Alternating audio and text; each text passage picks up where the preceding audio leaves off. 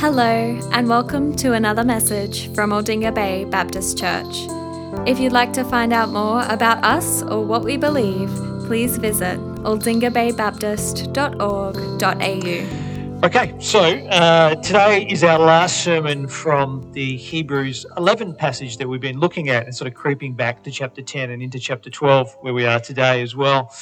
Uh, but just two thoughts as we come to this passage, uh, and that is that uh, number one, uh, this is a this is a great passage, really. Hebrews chapter eleven, isn't it? You know, it's it's an inspiring passage.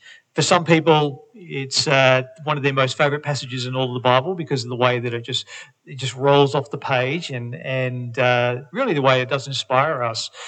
It's a story about people that were, you know, in many cases just really legendary. Uh, they did great things for God, and uh, even though they've shuffled off this mortal coil, their, their story continues to impact the world today. So it's a great passage. But secondly, the second thought I have is that uh, this is a passage we need to hear. In fact, it's a passage that we've always needed to hear. Uh, back in the day, the recipients of Hebrews, you know, they were people, as we said, every time we've talked about this, that were doing it extremely tough. You know, they were being thrown in jail for following Jesus. They were having their, their houses and their goods plundered, and nobody was looking out for them. They were genuinely hated on by society. And to this point in time, they hadn't actually been martyred for their faith, but clearly the writing was on the wall.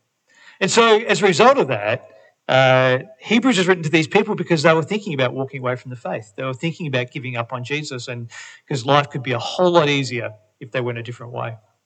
And so, uh, this is an important passage for them, but it's also an important passage for us, probably in a lot of ways. But one of the things I was reflecting on is that I need to hear this passage because uh, my life can be all about the lump sum of this world, you know, about trying to find joy in this world uh, and just making that everything. Because that's what it can be like sometimes. You know, I want this world and everything it can give me. But then I stop and I remember that, that Jesus actually told us a different story, didn't he? Uh, how does it go? You know, unless you hate your life and give it up, uh, you will lose it. You know, if you if you love your life and you just go after this world, you will lose your life. But if you give it up, you will gain eternal life. It's a very different story, isn't it? You know, Jesus says, My kingdom is not of this world, as he stands before Pilate. As if it was, my servants would fight for me, but my kingdom is not of this world. And so we need to hear that. We need to let that sort of uh, marinate, if you like, in our lives. Because we need to be people that are living with the hope of eternity, but I think even a little bit more than that, we not just to have it as a distant hope, we want to make sure that we have it as something that really colors every aspect of our lives. And I guess the question this morning is how does this passage in Hebrews that we've been looking at over the last few weeks uh, and into chapter 12, how does it help us to, to do that? To really live faithfully, to take it seriously, and to be what Jesus would have us to be. I got three thoughts this morning, and uh, one is is this: it's a, a, lesson from the past, and then secondly, a lesson about now, and then a vision of the future. Okay, we work through those things in this passage, and, and we'll be done. But uh, a lesson uh, from the past, and so it kicks off. I want to kick off just by rereading verse one of chapter twelve. Therefore, since we're surrounded by so great a cloud of witnesses, let us also lay aside every weight and sin which clings so closely, and let us run with endurance the race that is set before us. It's pretty straightforward, but it's worth unpacking. Uh, since we're surrounded by such a great cloud of witnesses, obviously all the people mentioned in chapter 11, they're witnesses to us in the sense that uh, we look at their testimonies. I think that's how we're supposed to read it. We look at their lives and they inspire us, you know, inspire us to run with endurance, laying off weight and sin, and things that hold us back that we might run with endurance. And I think, well, that's good. You know, that's that's how it is, isn't it? To frame it another way, uh, when we see people that we really respect do something that's a little bit courageous, we tend to be more inclined to do it ourselves, don't we? I mean, even silly things like I remember when I was in high school, we went jetty jumping at Port Rickaby at the end of uh, school, and it was always you know, let somebody else do it first, and if they survive, then okay, I'll do it now. You know, and that's kind of how it works, isn't it? And these people have gone first; they've jumped off the jetty first, if you like. And so, uh, really, there's two things though that I was reflecting on their lives. I thought, what is it about their lives that's supposed to grab our attention? What do you reckon? Well, Two things for me. One, uh, they lived bold lives of faith, didn't leave anything in the bank, you know, lived bold lives of faith. And secondly, almost always, if not always, they suffered as a result of following God. And that seems to be the point of the passage, doesn't it? And, you know, you see it all the way through. You look at those stories Noah or Abraham or Moses. Uh, they all suffered in some capacity for doing God's will. And that's how it is today. You know, if I pick up a little bit further and read again some of the reading today, listen to the, the names that are said and alluded to in uh, verse 32 following. And what more shall I say? For time would fail me to tell of Gideon, Barak, Samson, Jephthah, of David and Samuel and the prophets, who through faith conquered kingdoms, enforced justice, obtained promises stopped the mouths of lions, and quenched the power of the fire. And it goes on from there. There's a bit of a mixed bag of uh, legendary characters in that passage as you read that. You know, some you think, ah, oh, how did they make, you know, the list? Uh, but nonetheless, all of them are people of faith. That's the point. That's how they made the list. They're all people of faith. And some of them, I reckon, sort of just galvanize you in your faith. One of the people that's one of the one of the people that's mentioned there alluded to at least anyway is Daniel quite clearly. They stopped the mouths of lions, and then it goes on, quenched the fire. Well, that'd be Daniel's three friends and Daniel himself. You know, to stopped the mouths of lions. I reckon da- Daniel is one of those lives that is galvanizing. It's one of those stories that you think, goodness me, look at this man, look at his faith. He's incredible, really. I mean, here he is. The story is that Daniel is a young man and he's deported from Jerusalem to Babylon. And then he's put in the king's service and made a eunuch, in fact, uh, to serve the king. So that must have been horribly difficult for Daniel. He's young, he's taken away from his family, he's taken away from his home, and he's taken hundreds and hundreds of kilometres away to a strange land where he's a captive. Not only that, but he's made a eunuch, which, you know, in Old Testament times almost always means he's castrated. So he loses his manhood in that capacity. And he's there to serve the king. But David, Daniel rather, in spite of all of that, he doesn't seem to falter. You know, he just he trusts God and he says, I'm just going to live for God, you know, regardless. He finds this great courage. And as a result of that, the hand of God is on Daniel, and he ends up, you know, being raised to be uh, the servant of Nebuchadnezzar and also of Darius were two of the greatest kings in, in history of ancient history of that time. You know, God's hand is on him, and then he, you know, and then uh, because he does so well, he's also hated, and that leads to the story of Daniel being thrown in the lion's den. You know, I look at his life and I and I think, you know, why is it that he lives so boldly? It's a great question. Why is it that he lives with great courage? It's a pretty simple point, this one, this lesson from the past, but it's one that we need to hear. Why does he do that? Well, the answer is that it, that we're supposed to understand by reading, reading through Hebrews 11 is that the reason he does that is because he has this concrete confidence in God. Because that's how Hebrews 1 goes. It says, faith is the assurance of things hoped for, the conviction of things not seen. And so it's this assurance. I know is the idea that God is going to keep his promise. But it's, it's just that it's a promise. It hasn't been fulfilled fully just yet. But, you know, I believe totally that God is going to do that. And he's got reason to believe that. You know, often in society, and you, I hear it again and again, uh, is that faith, when people have faith, it's referred to as something that's a little bit uh, airy fairy. You know, it's a little bit light on substance. And as I reflect on that, I think, well, probably that's true sometimes. People maybe have faith in things that are a little bit light on substance. But it's actually not true of the Christian faith.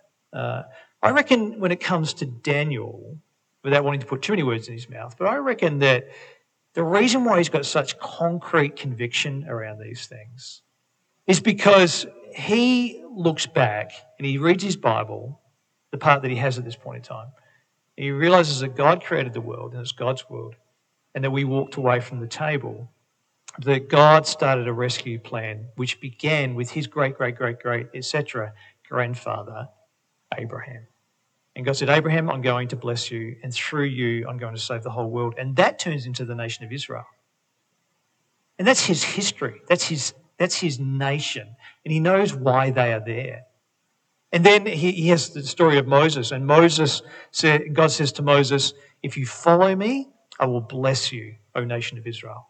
But if you walk away from me, I will punish you. If you go after foreign gods, I'll send other nations after you, and you'll be taken into their lands. But if you repent, I'll bring you back again. That's exactly Daniel's story. So Daniel follows God because he says, I believe this is true. This is the whole narrative of my life. It's the whole narrative of my nation. It is history as I know it.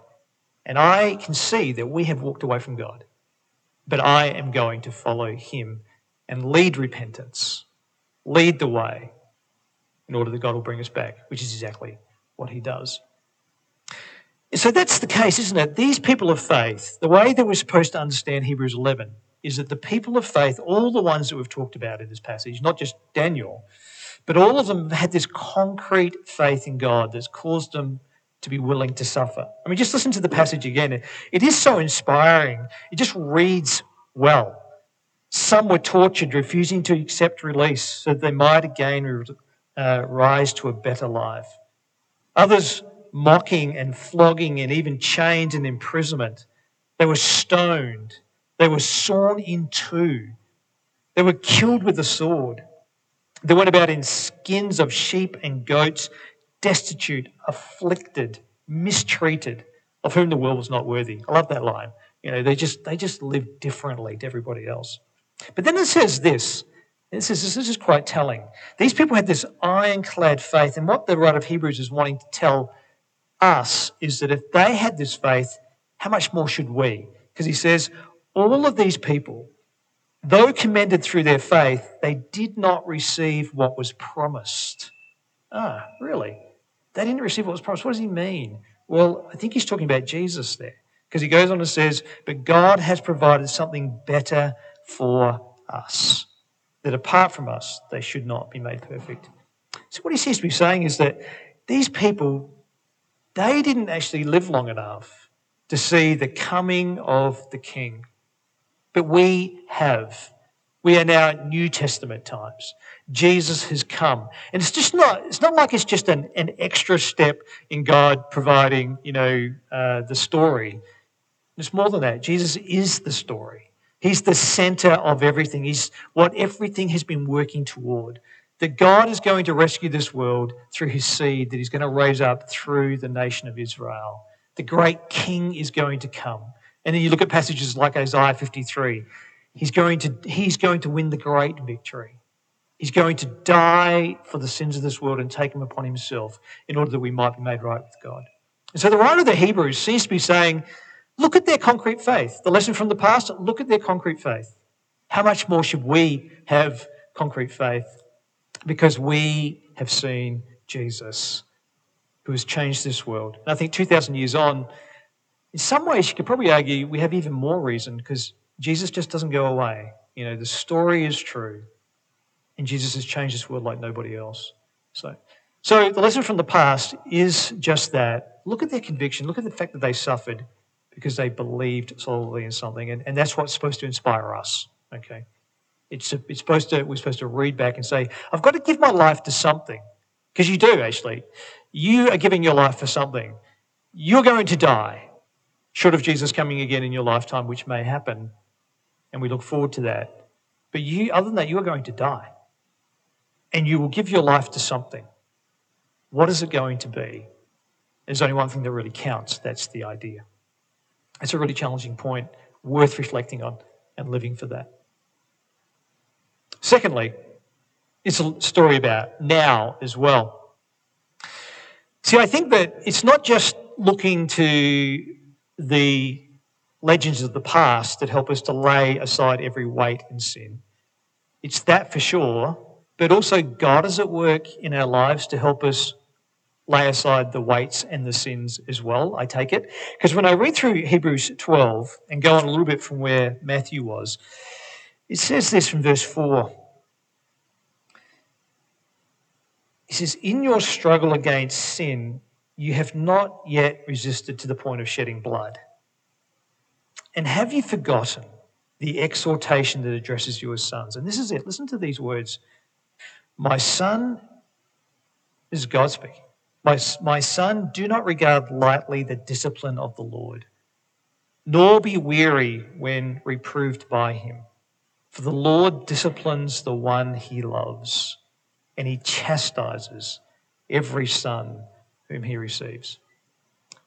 So, what that's telling me in that passage is that the suffering that these Christians are going through, which is what? You remember, it's like it's thrown in prison, being hated, having their homes looted, and martyrdom is just around the corner.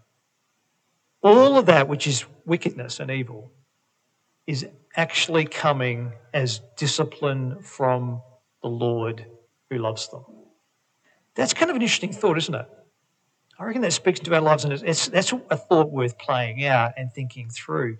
Discipline from the Lord.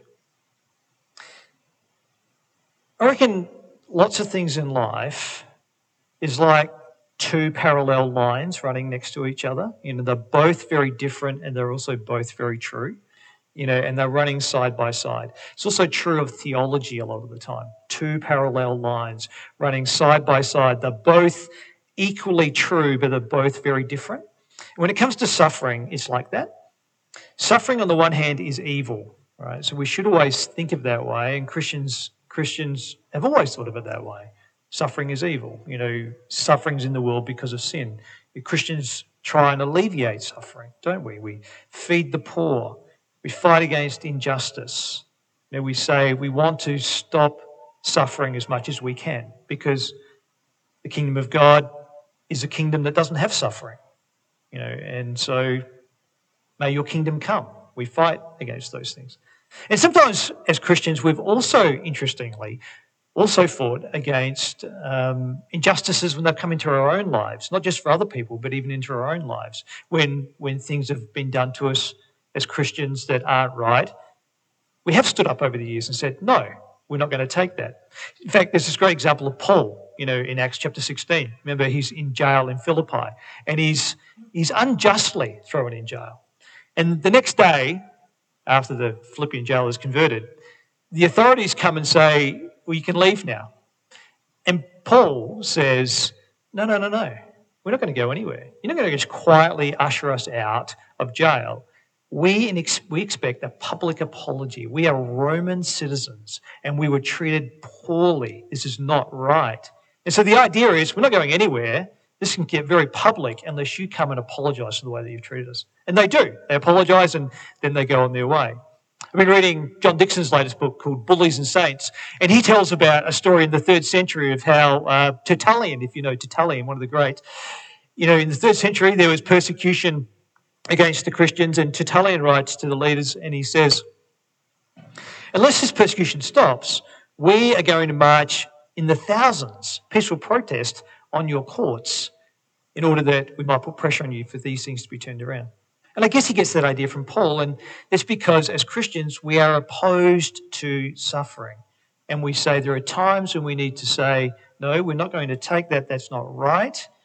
And we're going to stand up for others, and we even will stand up for ourselves at times.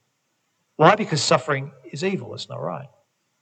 But the other parallel line, if you like, is that suffering is also good.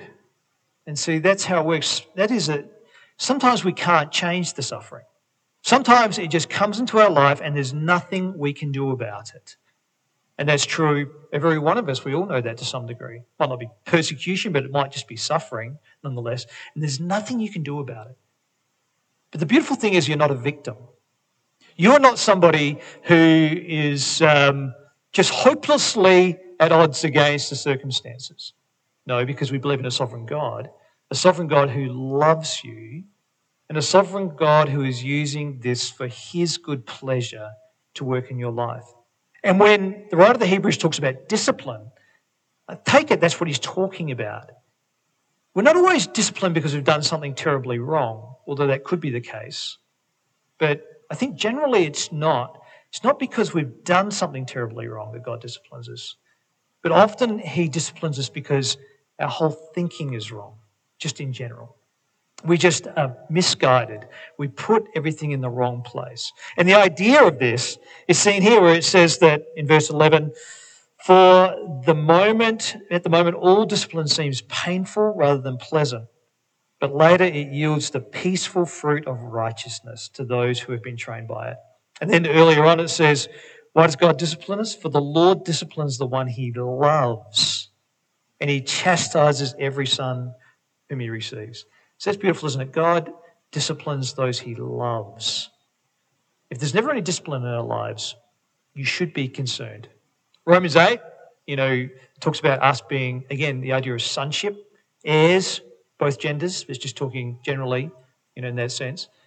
It says, but we are heirs with Christ if we suffer with him. So it's just a given for the Christian life. We will suffer because, according to Hebrews, it's the discipline of God. He's changing our thinking, helping us to stop and see the world differently. And I really need that, apparently, because sometimes I'm disciplined and I realize I reckon, I reckon I know why. Maybe I haven't committed this horrendous sin, but the things of this world are the things I go after too strongly sometimes. You know, I love a sunny day. I, I, you know, I love beautiful relationships. I, I love to have some wealth to spend on some things. I'm glad I got a roof over my head. I'm glad I got three meals a day. You know, and all of those things. And so I should be. There's nothing wrong with loving those things. They are very good things and they're God's gifts. But the problem is they get too big, don't they? That becomes the sum total of our lives and we pitch our tent, we go after those things, and God says, No, there is more to life than that. And the thing that is more to life is Him, is God. He wants to be the center of our universe. And so you can see that in the life of these Hebrews, these poor Christians. They're going through hard times. And this is not a, a word that's supposed to be, well, just, you know, suck it up, son. No, God is a compassionate God. He's sympathetic. He loves us. He feels our pain. We see this and hear this in the light of the gospel. Jesus, who took on the pain of this world, he suffered in every capacity. He can identify with us. He suffered even more because he knew the rejection of the Father as he went to the cross. So, this is said within the light of the gospel, in the light of the cross. But nonetheless, we are supposed to realize that God is at work in our lives because He wants, because He loves us, and He wants us to realize that He is the all in all. He is everything. And so the things that you're going through in your life, it's good to reframe them and think about them that way. God loves me. I might be powerless in dealing with this, but He is teaching me who He is yet again through the storm, getting my attention. Been reading um, for my devotions, just recently I've started doing uh, a devotion with Tim Keller on the Psalms. Um, and just one day last week, I was reading, and this quote stood out, and I thought it was actually a prayer that he had at the bottom, and it's just along the lines of what we're talking about. In fact, I've got it on the screen as well. He says, Lord, I want the gifts of your hand more than the glory of your face. Just an honest statement. I can root my happiness in amusements, in music, food, or nice weather. But let suffering enter the picture and they show themselves to be the tawdry baubles that they really are. Without your constant presence and favour, no thing is a good thing. So I receive them with thanks, but I rest my heart and my hope in you. I thought, oh, that's good. You know, that's a wonderful prayer, really, because they are tawdry baubles. They can just be taken away in a moment but there's something that can't be taken away in a moment. And so the good things are only good things when we see them in the light of who God is and we keep Him as center. And God is disciplining us. That's a lesson, you know, that we need to learn from Hebrews about anchoring in this world.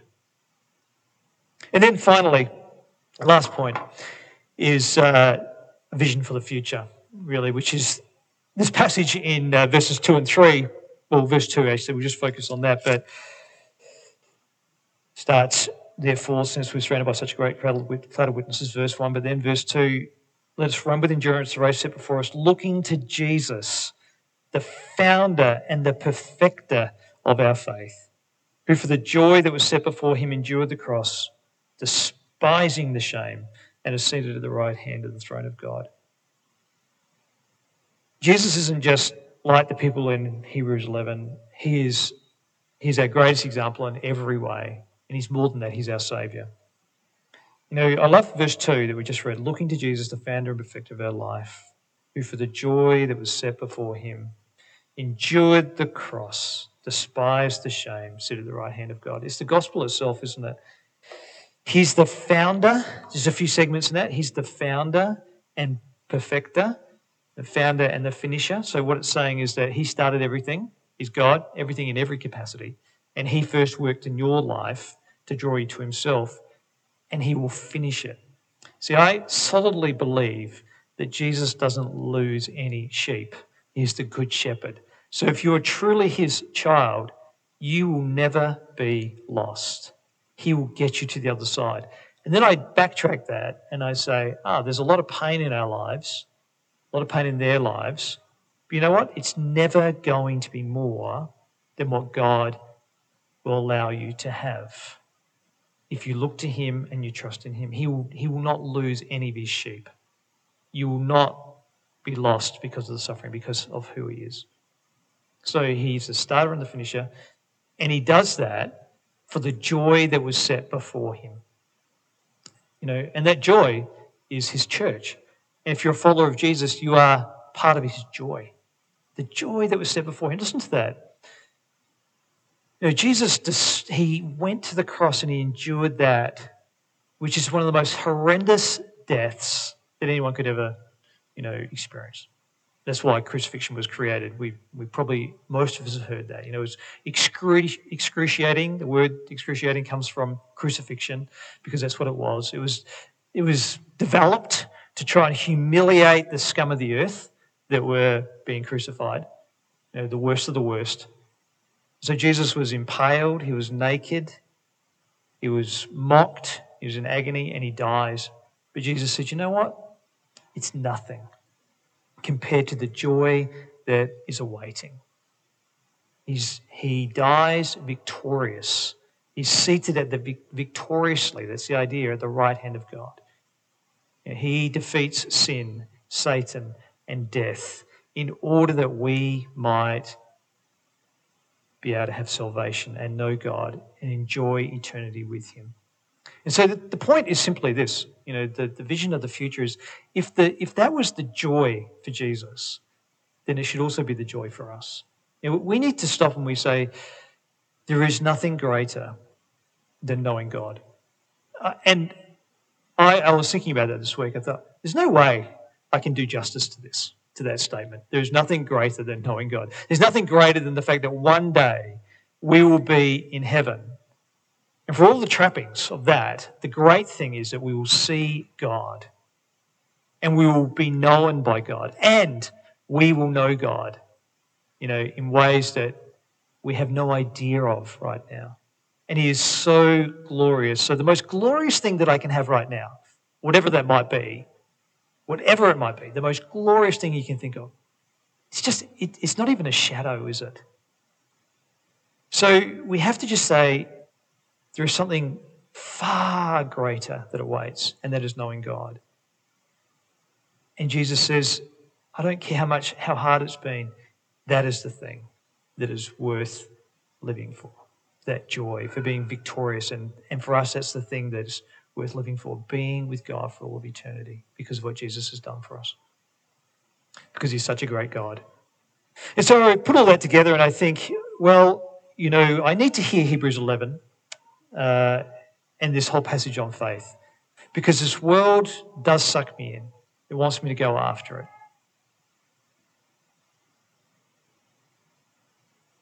But God is at work through the example of those before us, through the struggles of our life today, disciplining us, getting our attention.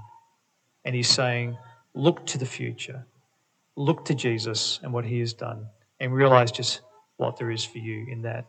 So, for you, Aldinga Bay Baptist, uh, for myself as well, I think we have to ask ourselves the question you know, how are we going with this you know, journey of faith? What are the things that God is speaking to our life about? And no doubt there's going to be lots of things that we have questions on, things we can't work out, but ultimately, we need to hear this passage for what it is and let Jesus really be the king of our life and to live for Him, live boldly for Him. Maybe stepping out in some ways that we need to step out in that we've been holding back on, or maybe giving some things up that we need to give up because they're too big in our life whatever it might be. God needs to be central. Let's just pray and ask for his blessing on us. Father, we thank you for this passage.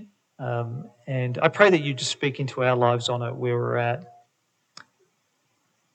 Father, wherever we're at, whatever it is that we're wrestling through, that we would see you for who you are. We'd have a greater glimpse of your glory and we would look at those that have really lived boldly for you in the past and encouraged by them. But ultimately, Lord, we would look to Jesus and just have a maybe just may you give us increasingly a glimpse in our heart as we hear the gospel, as we discipline ourselves to hear the gospel through songs and through reading and through prayer. May, Lord, you give us a stronger glimpse of who you are in order that we might be strengthened, buoyed, no matter what comes our way, to live for you. We pray. In Jesus' name.